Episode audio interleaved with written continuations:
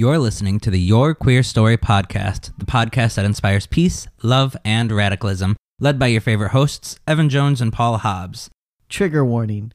Our content covers centuries of LGBTQ plus stories, and occasionally we may use outdated language or cover topics that include violence, assault, homophobia, transphobia, as well as other injustices against marginalized communities. Make sure you subscribe and review wherever you are listening, and be sure to follow us on all social media at Your Queer Story. And if you want exclusive content, join us on Patreon at patreon.com slash yourqueerstory. You're here, now let's get queer.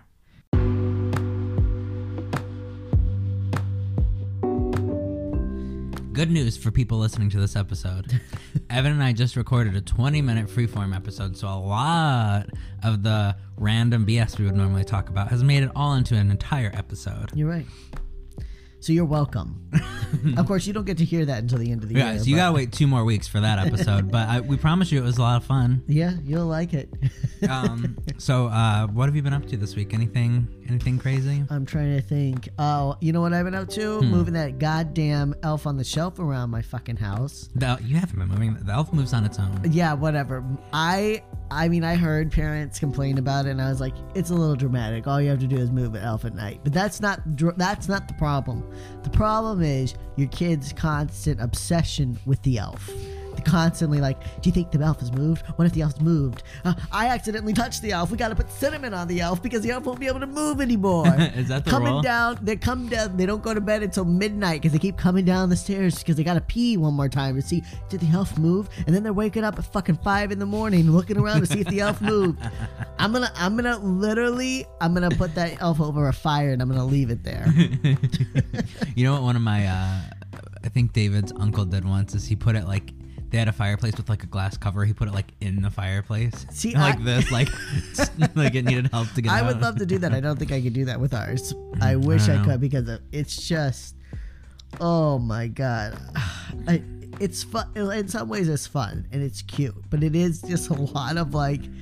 It's like go fuck to bed so I can move this goddamn. elf. literally last night if jay if jay got out of bed one more time i was just i was like go to sleep i have to pee you do not have to pee i don't want to be that parent but you have peed six times in the last hour you don't have to pee you are looking for that elf as you walk around the entire house to go to the bathroom that's right there no David uh, bought me a Kindle on Black Friday because he um, does not like the massive amount of books. I don't even have a massive amount of books. I have like maybe 20. Yeah. But he just like, we don't have a bookshelf, so they just go under our coffee table. and I think if I had a bookshelf, um, it wouldn't be a problem. But also, I'm like very picky about furniture and I've looked at like so many different bookshelves and there's just like I haven't found the right one. Mm-hmm. So he bought me a Kindle and I opened a library card and you can rent fucking library books on your Kindle. So Yeah. so now I thought somebody was coming downstairs. Now, not only do I have a Kindle which will prevent me from buying physical books, Mm-hmm. I can also rent books from the library. I put holds on so many books. They were like, you can't put any more holds on until you've gone through some of these. Um, because some of them were like, this is on hold for like 16 yeah weeks, and yeah, I'm like, I'm just gonna put it right now. Yeah. yeah Um, but it has been really awesome because I can also lay down with it in bed and read it with the lights off and everything, and it's not a problem because the screen's backlit. So if you know David wants to go lay down in the bed, we can go lay down there and I can still read. Nice. Um, it's really nice. It's waterproof, so I can take it in the bath. We put uh, some more smart lights in, so we have a smart light right over our bathtub now. Oh. So I turn all the lights off and just turn that on like a deep blue. Yeah. And like that's real nice to have like you know like a bubble bath and that with just that deep blue light on. It's kind of feels kind of high end, even though it's just a regular bathtub. Um, yeah, I mean we've been really.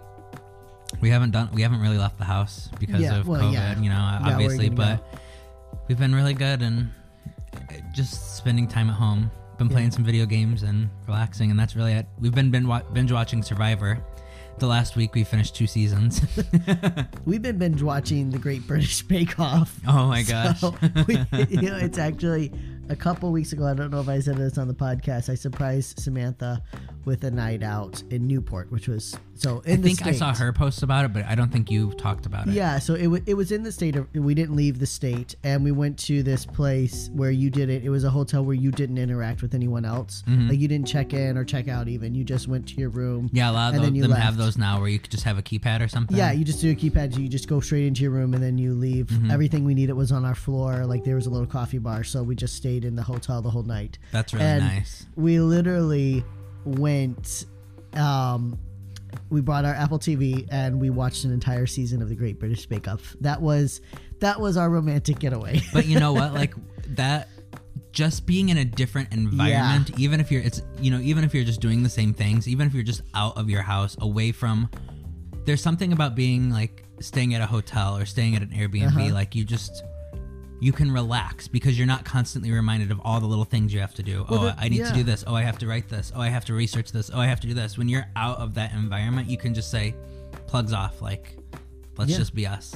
Well, that's that, and then that's the thing. That's one thing they're talking about how people are working so much more, and they're they're working during their sick days because when your office is right there, it's a lot harder to take time mm-hmm. away, and you're you're just doing so much. Like all you can do, and I think part of it's also the distraction of like I can't freaking do anything else, so I'm going to leave, or so I'm going to to work on this work. I mean, I started an entire organization during the mm-hmm. pandemic because what the fuck else was I gonna Yeah, do? like I same for me. I didn't start an organization, but like Yeah. once I punch out of work, I'm like, well, I can either a go sit on the couch like I've done for the past eight nine months, yeah. or I can you know spend a couple hours working on our social media, or I can Yeah. uh, make some graphics, or I can you know work on a couple scripts, or you know there's just all these little things that.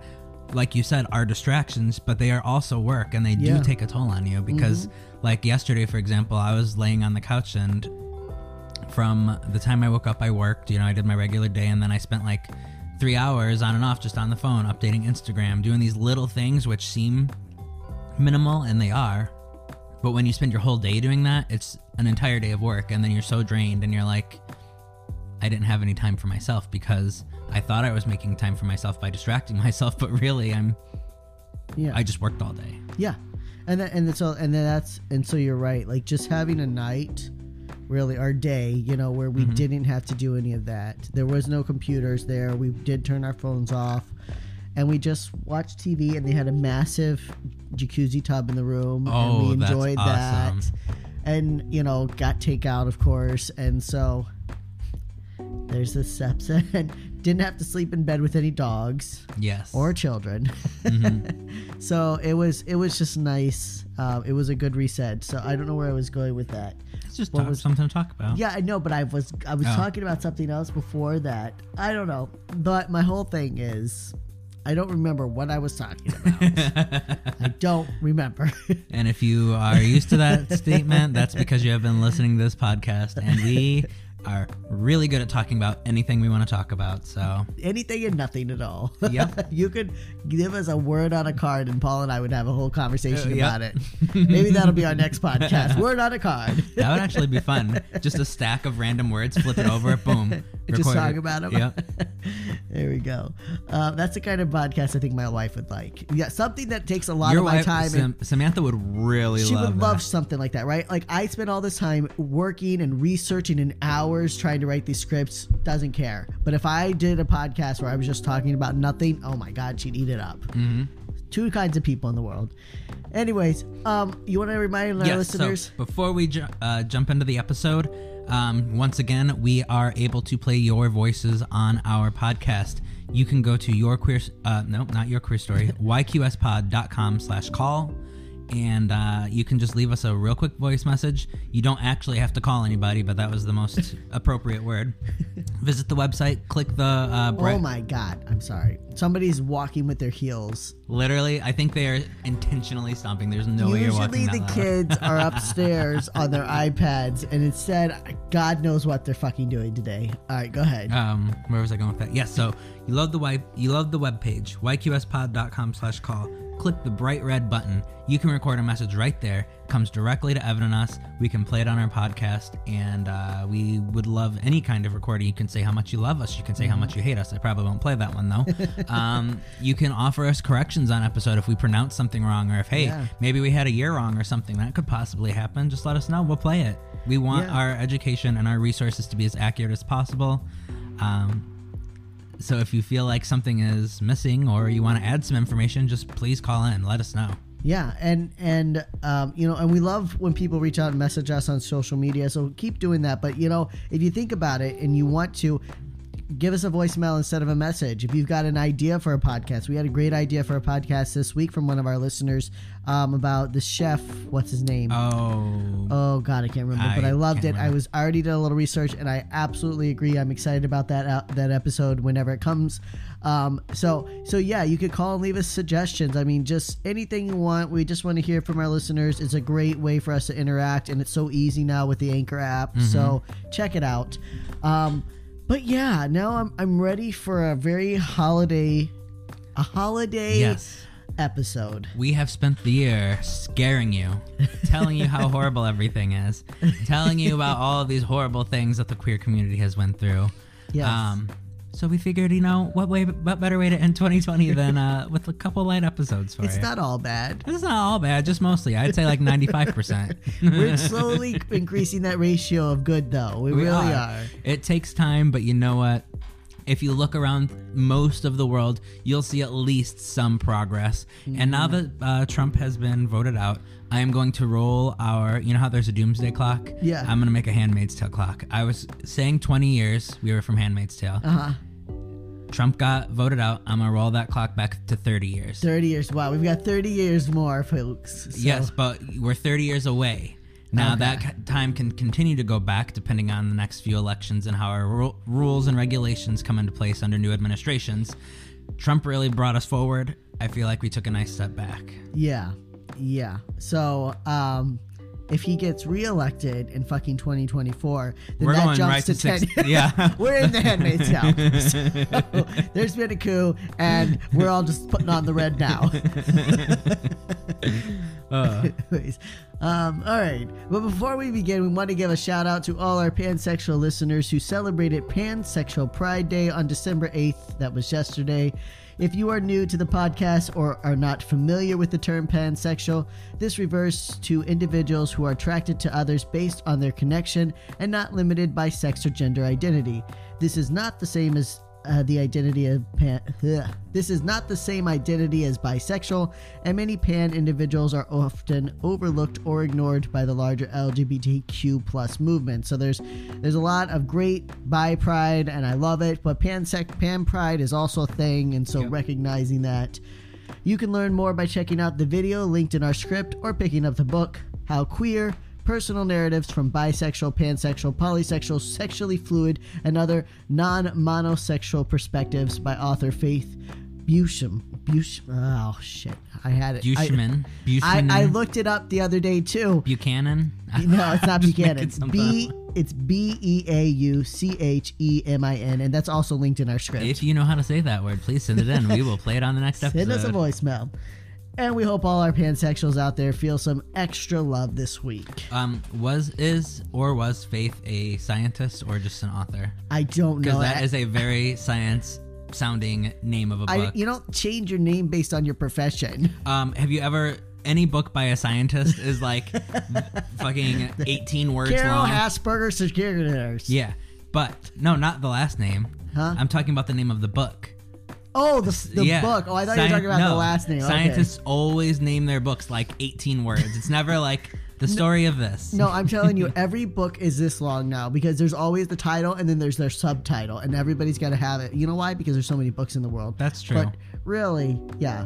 So, but I do like the uh, the whole thing of uh, you know it's just all very sexually fluid, non really binary. Even though some people see bisexual as binary, but most bisexual people do not see their identity Mm-hmm. as binary. So, um, anyways, yeah. So check it out and happy Pan Pride Day. Yes, happy Pan Pride Day.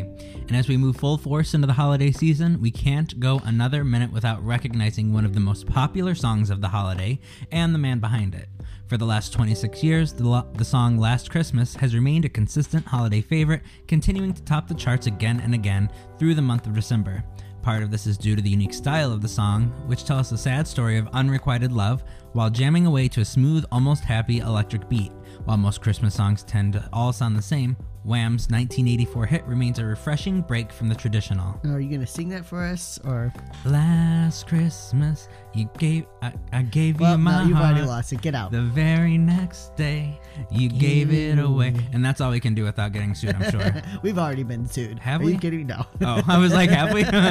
Oops. Check those emails. no. Uh, yes. So I don't know. When was the last? Do you remember the first time you le- you heard Last Christmas? I don't remember the um last the first time I heard it, but I do know the first time I heard "Wake Me Up Before You Go Go." Oh, okay. Oh, is, is that what it's called? Yes. What's the song? Okay. Yeah. So, uh, as a kid, I had a piano, like a. It wasn't a toy piano. It was like an in between toy and like actual learner's piano, like an electric keyboard. My mom bought it for me, or maybe my grandma did. I don't remember. But there were buttons at the top, and some buttons would be like Mary Had a Little Lamb, and the keys would light up and show you how to play it. Mm-hmm. And the last button was "Wake Me Up Before You Go Go," and that's when I knew I was gay because I was like, "This is the he's one." like, he, he's like, oh, what am I feeling? The wow. key, yeah, the keys were like lighting up and the music was going, and I was like, "Yep." And that was my first. I'm I remember being so small. I must have been like eight. Yeah. like I was like a kid, kid. Like yeah. it was awesome. I was, of course, in high school because so the thing with with with music in our cult, uh, Christmas music, it was very blurred because you know there's a lot of very traditional music or Christmas songs that they loved and sang, and of course the whole season of Christmas is about the birth of Christ. Um, but there were we weren't supposed to like I wasn't supposed to listen to Mariah Carey's um, uh, what is it? Shit. Um, all I want for the Christmas gays are leaving. the gays are Everybody- leaving. I know it's all I want for Christmas All I is want you. for Christmas is you. Um, and then Last Christmas was another one that I was not supposed to listen to, but you would listen to the Christmas radio station ninety three point nine. yeah, and it would just come on. It, it would come in on, and so I listened to it, and I remember I was like, "Oh my, what is this?" Like something woke up in me, and then um, I was listening to it one day while we were out teen soul winning, which is where we would go around and tell people about Jesus. And one of the girls was like, "You know, the guy that sings this is gay. We shouldn't be listening to this. We're supporting gay people." And I and as I listened to the song, I was like, "You know, I, this this does sound like a." I for the longest time I thought he was singing about another guy, and I think he, he was. But um, well, actually, I watched an interview that he gave in 1998, and he said that all of his previous music to him, to like before he came out, was written about women. yeah, well, But maybe I don't know. If you listen to the words, I question it. But maybe It's maybe he. hard. But this was also a statement in 1998. So Exactly. how how accurate is that? How much was he trying to protect his image to maintain it the the face of stardom? Because you know. Nine times out of ten, when somebody comes out as queer, their their career is kind of over, or Yeah. it's it reaches a glass ceiling that they cannot break. You've seen people break that glass ceiling. Melissa Etheridge, um, George Michael, definitely I think broke that ceiling. Uh-huh. Yeah. Uh, Ricky Martin, but nine times out of ten, you do get stopped. It So- still takes a toll. His, Yes. In America, his career especially took a huge Oh toll. yeah, that was it. And in 1998, as we'll see, he was forcibly outed. He did not come Mm-hmm. out. So I think that might also take a toll. I'm not. He he dated women, and but he only there was only one woman that he ever saw as a legitimate girlfriend, a Mm-hmm. bona fide girlfriend. Um, and but the thing about being queer is that even if you don't intend for something to be about your queer identity, if you're in the closet, it still has. It's still just- gonna shine through. yeah, like how do you listen to Last Christmas and not get the feeling of like something shady's happening Yep. here? Hmm. not saying queer is shady, but just like you're Yeah. there's hiding. There's, a lot of uh, you have to read between the lines. Exactly. There's, there's things put in there that you have to question, and you're like, hmm, okay, I know where you're going there. yeah, exactly. So the storyline is far too familiar to so many LGBTQ plus people returning home for the holidays. The protagonist runs into their former lover and is reminded of being dumped this time last year. A feeling of clandestine meetings and forbidden love seems to tease as an unspoken theme throughout the song. So many questions are left unanswered as listeners hear the singer pour out his heart. In the final verse, he bemoans the disappointment of breakup after breaking out into a bridge that almost sounds like a coming out. The lyrics read A crowded room, Friends with, I'm not going to sing it, folks. I'm not going to. Crowded room, friends with tired eyes. I'm hiding from you. And your soul of ice, which I did not know that it said soul of ice until I wrote this out. I always was like, and your soul of ice. Nobody knows what it is.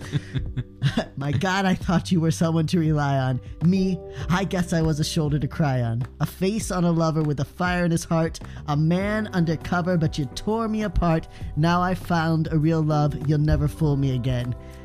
There's just so much there. Mm, a man undercover. Right? What is that line? That is clear queer coding in Yes. music. It absolutely is. But you know, when you listen to the song compared to when you read the lyrics like you just read them, No. it puts them in a different perspective because when it's to that happy beat, you're not really listening to the words. yeah. But when you read it kind of like a poem, you're like, okay, I see something a little different here Yeah. Exactly. than what I saw before. And I've noticed that because I have had to go back and like, you know, you sing a song, you don't think about what's behind the scenes, but when you really break it down, it is kind of like, oh shit. See, I'm also I'm a very very lyric person. I cannot I cannot listen to something just. I mean, well, I can't say I never listen to something just for the beat, but like. I, I have to enjoy the lyrics to something and I, I always listen and think mm-hmm. about why did they write this what was the thing behind it And see, I'll listen to something, and a ma- majority of songs, I will take the uh, artist's voice, and it'll kind of become an additional instrument, Oh, where. I will listen to the voice, and I, I know words are being said, but they don't necessarily register in my brain. They're just kind of like a, an, another instrument. But there are songs like this one now that you read. When I hear them, I'm like, okay, this is way more deep than I, I thought. yeah And for those who aren't queer, the lyrics seem to only imply the freedom found in new love. But to those who have been rejected by someone not yet ready to come out of the closet, the story hits hard. Many of us have found ourselves back home for the holidays, running into a former flame that no one else ever knew about. In fact, this story. In fact, this storyline has actually become quite popular in recent LGBTQ films, with Hulu's Happiest Season serving as a perfect example. And though the writer never revealed any personal events that inspired the Christmas classic, plenty of speculation has been made about whether George Michael's time in the closet played a role. So let's pause for a second and talk about happiest season. I'm I got, I'm not going to elaborate deeply. You, I wrote a review on the podcast on the um the YQS um blog. You can read it, but I I still cannot get over how disappointed I was on the happy season, and I think part of it was the way they pitched it to people. They they pitched it as this lighthearted rom com. That We finally made an all-inclusive LGBTQ holiday like, movie. This Check is it the out. Hallmark-ish type movie that you've always wanted, and that wasn't what it was. It it's still centered around someone in the closet, which can be fine. I mean, honestly, it's just so much a part of our identities. That's true, but it it also centered around a very selfish, pampered, like um, cruel girlfriend who was supposed to be like they were supposed to be like oh she's in the closet and that's why she's such a piece of shit. And it's just like no that's not how the closet works. Right. like that's not like she was a piece of shit from the time she was in high school until the time she got out. And i don't even i mean i thought i would have loved if kristen stewart and aubrey plaza had had a little love story going on. But even if they didn't it didn't matter. It was the fact that they had kristen stewart take back her shitty girlfriend and a fucking loves parking lot. Loves is a gas station chain in the south. Oh my a God, loves parking lot and take her back. Her girlfriend gets out gives the most adequate um apology i've ever heard in my life. And kristen stewart's like Okay, yes, absolutely.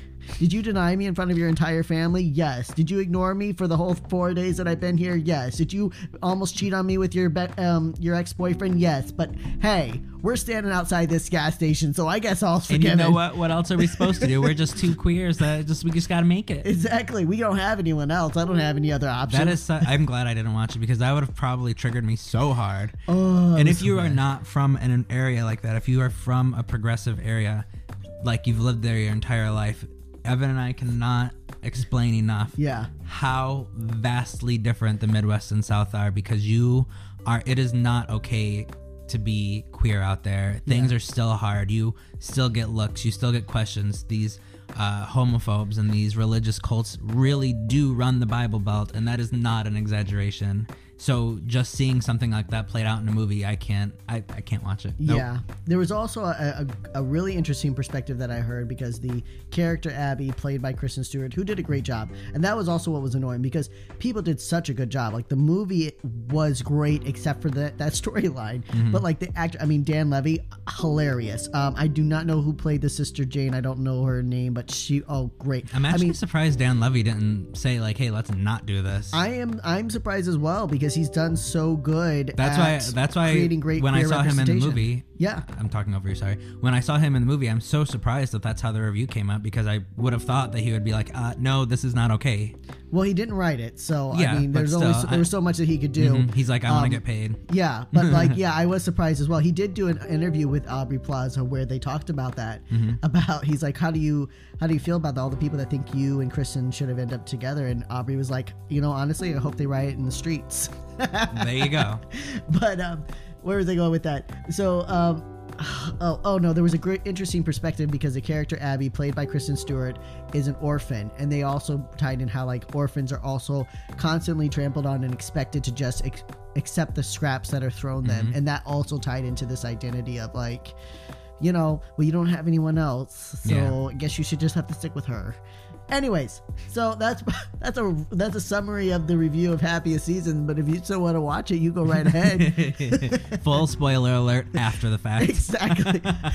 Sorry, I ruined it all for you.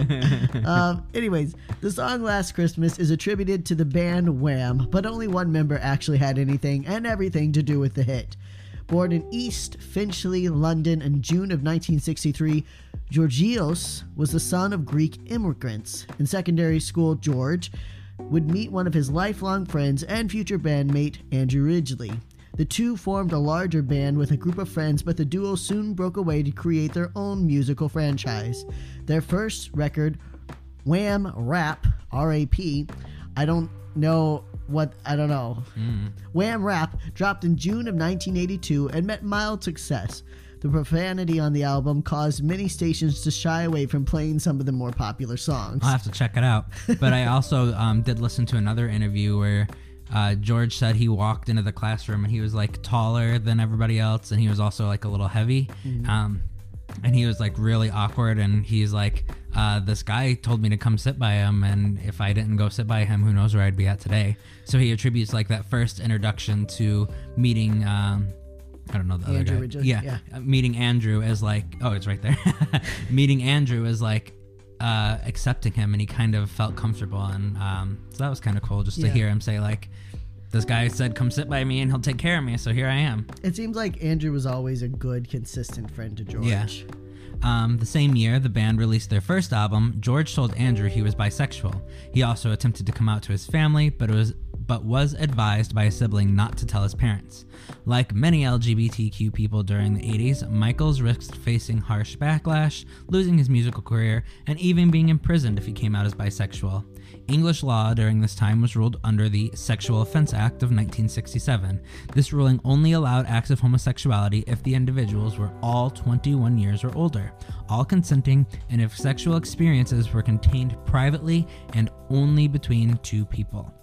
At the time, that was when he. Uh, at the time that he first came out to closest friends, George Michaels was only 19 years old, making any sexual interactions between him and another man illegal. Which, how fucking bullshit that they will make a law that you have to be 21, like, make all of these rules, and then you have fucking priests molesting children and Catholic churches, Right. and there's no question about it. Like, nobody's cares. They're like, oh, yeah, you know, this 70 year old priest is touching this fucking 12 year old boy Yeah. or 12 year old girl. Eh, throw my hands up. That's the, that's the church. Uh, they- They're transfer not doing somewhere anything. else. Yeah, no, it's just it's it's just so it's so offensive again to be like because even at this time, how many older men were having sex, were marrying girls who are.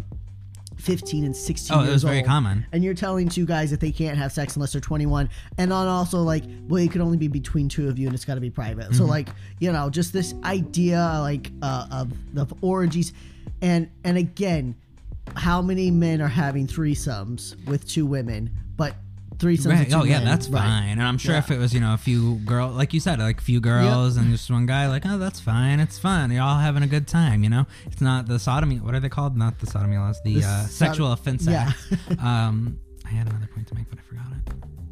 Oh, and to uh, compile on top of that the fact that they have made the queer identity entirely sexual. Yes, You know, all your entire sex. identity is all about sex. That's all you're good for. You can't get married. You can't have rights. You know, we're still gonna think you're a little disgusting as we walk past you on the streets. But guess what? On top of that, now we're gonna tell you you can't have sex. You can't do this. You can't do that. You have to meet all these requirements. Make sure you check off all this checklist before you have sex later on. Yep. Yep. That's absolutely true. And that's all we've ever been reduced to. And with that, we'll be right back.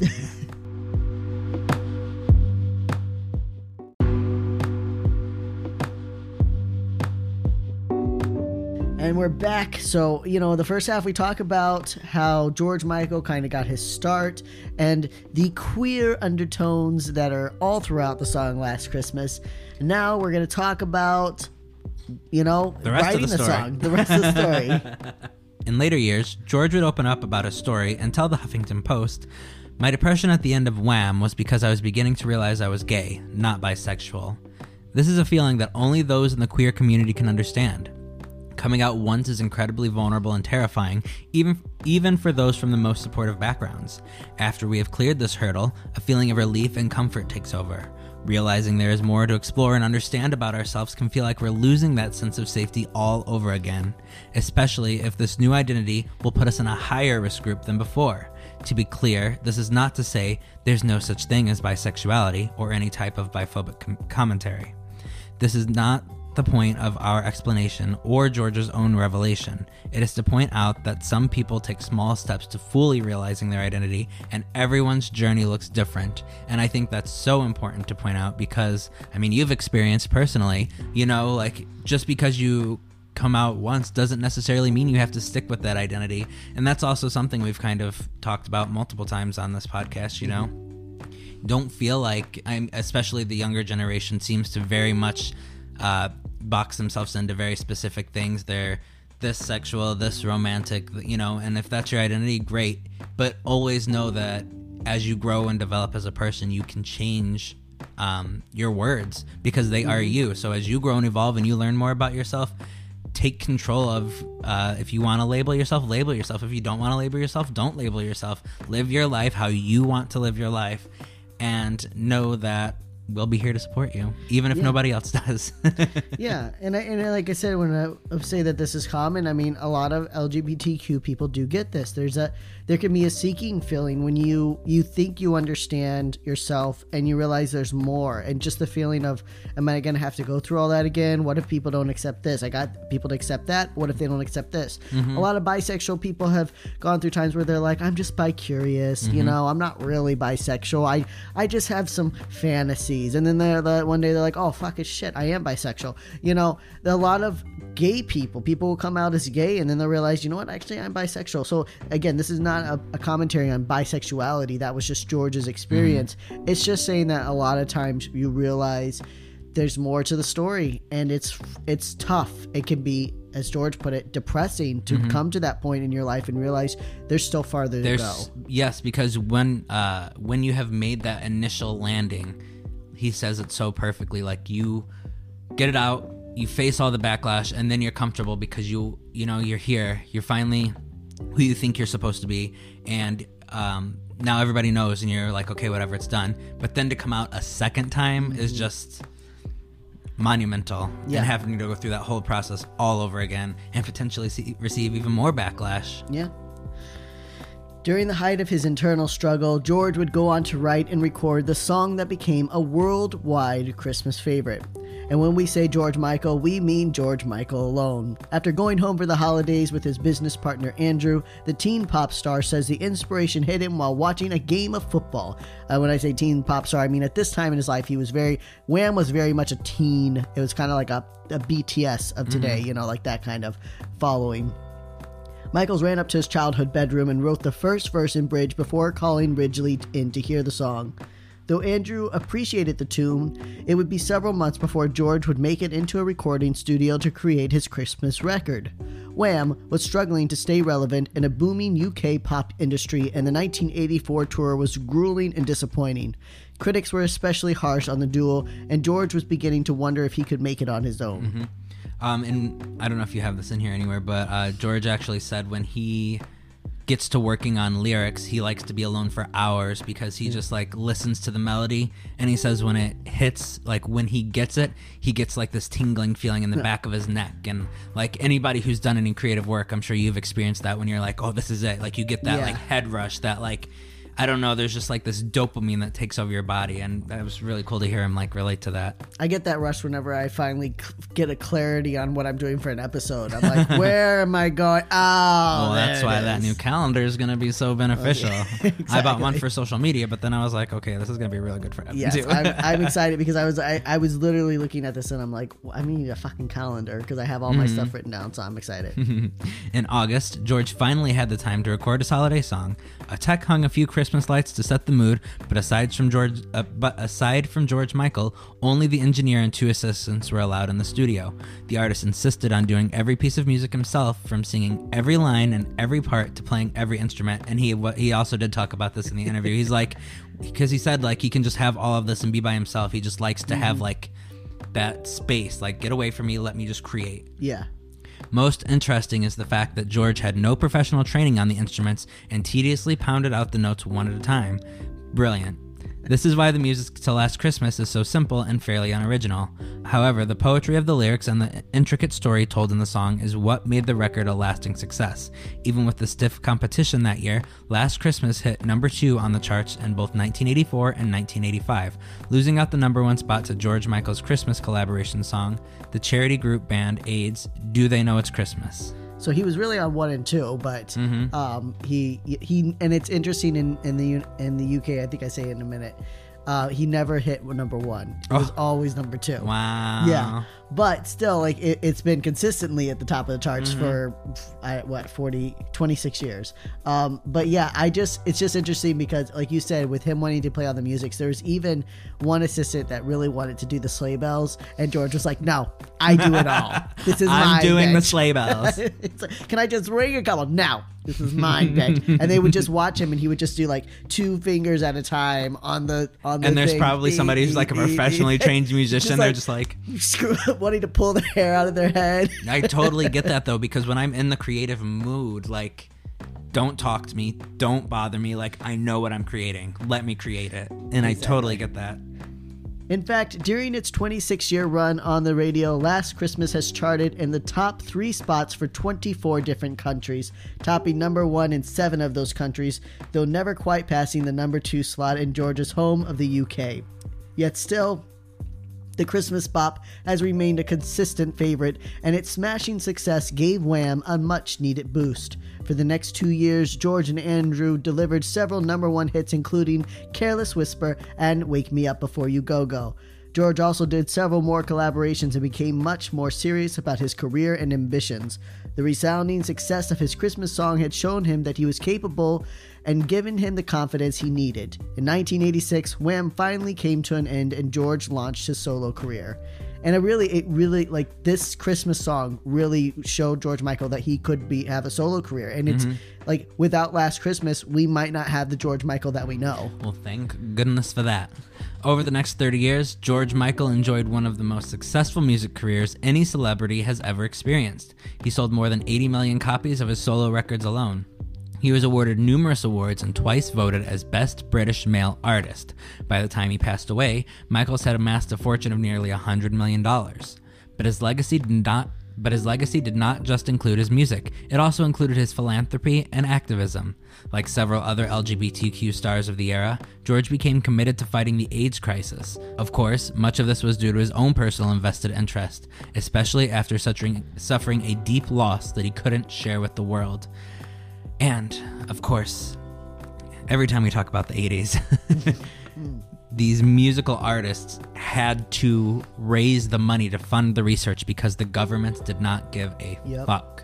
So it was entirely on the backs of the queer community to take care of themselves. Yeah. Go back, listen to our episode on Freddie Mercury and Elton John. I mean, The AIDS thing. crisis, the ACT UP, it is literally the government did not give a fuck. If it was not for these people, I don't know what would have been done about the AIDS crisis. And Mm-hmm. Yeah. honestly, I don't know what would have been done. Nothing would have been done. No, yeah, you're absolutely right. Yeah, we need it. I mean, uh, and one day we'll cover Elizabeth Taylor as well, and, and as an ally, what she did in honor of Rock Hudson. But yeah, it really was these these artists stepping up to do what the government should have done. Throughout the 1980s, George continued to date women, though most of them were props. He later admitted that he felt guilty using them, and as the AIDS pandemic grew worse, he feared he might infect someone as he was still hooking up with strangers. In 1992, as his solo career was exploding, Michael fell in love with a dress designer named Ans- Anselmo. He told The Advocate a decade later, I thought I had fallen in love with a woman a couple times. Then I fell in love with a man and realized that none of those things had been love. That's like the the truest thing. I you know, mm-hmm. you just you don't know what you don't know and I you know, I remember the first time that I kissed a girl. Like and I had kissed, you know, plenty of guys and I kissed a girl and I was like, "Oh, that's what that is." Yeah. Oh, when everybody talks about those fireworks or when everybody talks about like that passion. Oh, okay. that makes a lot of sense. Yeah, that gets it. Yeah, just like the first time that I like put on a full like you know dress shirt and tie, Mm-hmm. and I was like, "Oh, there you are." Yeah. Mm-hmm. You know, it's like it's that you finally find yourself, but you don't you don't know. You just go through the motions. You and listen think to what society is. says. You're like, why can't I just be like the rest of them? So, Yeah. Is something wrong with me? And that is such a horrible thought. And I can't believe in 2020 that we are still putting people in boxes and expecting them to conform to societal standards. Yep. Sadly, Anselmo would be diagnosed with HIV six months later and passed away in 1993. George was devastated but could not reveal his personal grief to the world. He said of this time, It was terribly depressing. It took me about three years to grieve. Then, after that, I lost my mother. I felt almost like I was cursed. Wow, that's dark. However, George could mobilize to raise money to support victims. He did just that by getting involved with in the Elton John Foundation, taking a position as an LGBTQ rights campaigner and donating the proceeds from Last Christmas to AIDS research. And then, in 1996, George met and fell in love with executive Kenny Goss. The two would remain together for more than a decade, and whether they would have stayed in the closet, no one knows. In 1998, George was outed after being arrested for public lewdness, a term for homosexuality, but the artist saw the outing as a relief, even with the harsh backlash she faced. And of course, he faced a torrent of outrage, telling the Huffington Post, Right up until my arrest, I was still totally naive about the level of homophobia. There's no question when I look back, it really would have hurt my, me if I had come out sooner. I didn't realize how much I was protecting my career. I probably wouldn't have to I probably wouldn't have got to sing with Aretha Franklin or to rise that high. And that's Yeah. so unfortunately true. Yeah, it is, and, and I like the point of like you really, even if you are part of the queer community, because he was active in the queer community to an extent, um, but even then you don't realize how homophobic people are until you're out and you're open. Until you wear it on your sleeve, you do not understand. Right. But even though his career never fully recovered in some places, George Michael would still continue to remain an icon until his death. The years following his passing saw the Christmas hit top the charts once again. The musician found his true abilities when he created the song Last Christmas, and he paid for countless treatments and research through the song's royalties, and had his last Christmas on December 25th, 2016, the day he passed away.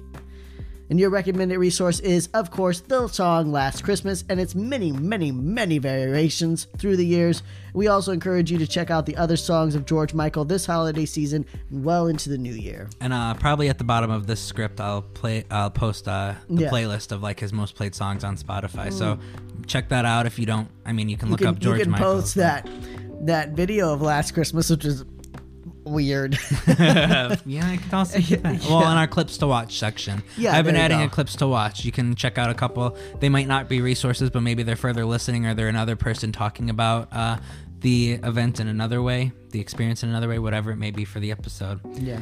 Um, but yeah, I hope that was you know it was fun. It was It's supposed so- to be a fun episode, but of course I had to bring up all the injustices that the there queer are, but you know what? It's still like still the point of like uh, it was so interesting me interesting to me how intertwined his life was with Christmas. I mean, the song Last Christmas launched his solo career. It was a song he did completely by himself. It gave him the confidence he needed.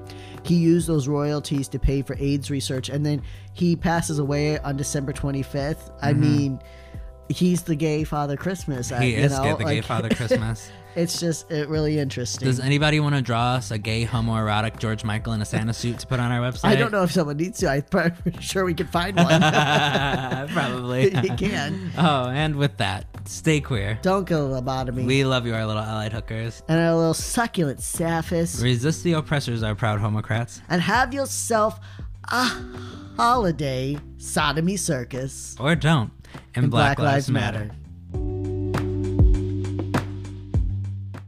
Thanks for listening. Remember to subscribe and review wherever you are listening and follow us on social media at Your Queer Story. Like what you heard? Want to share your story? Send us a voice message to add to the podcast from the Anchor app or at anchor.fm slash your queer story. And if you would like to support the work we do or get exclusive content, check us out on patreon.com slash your queer story. See you next week. Bye you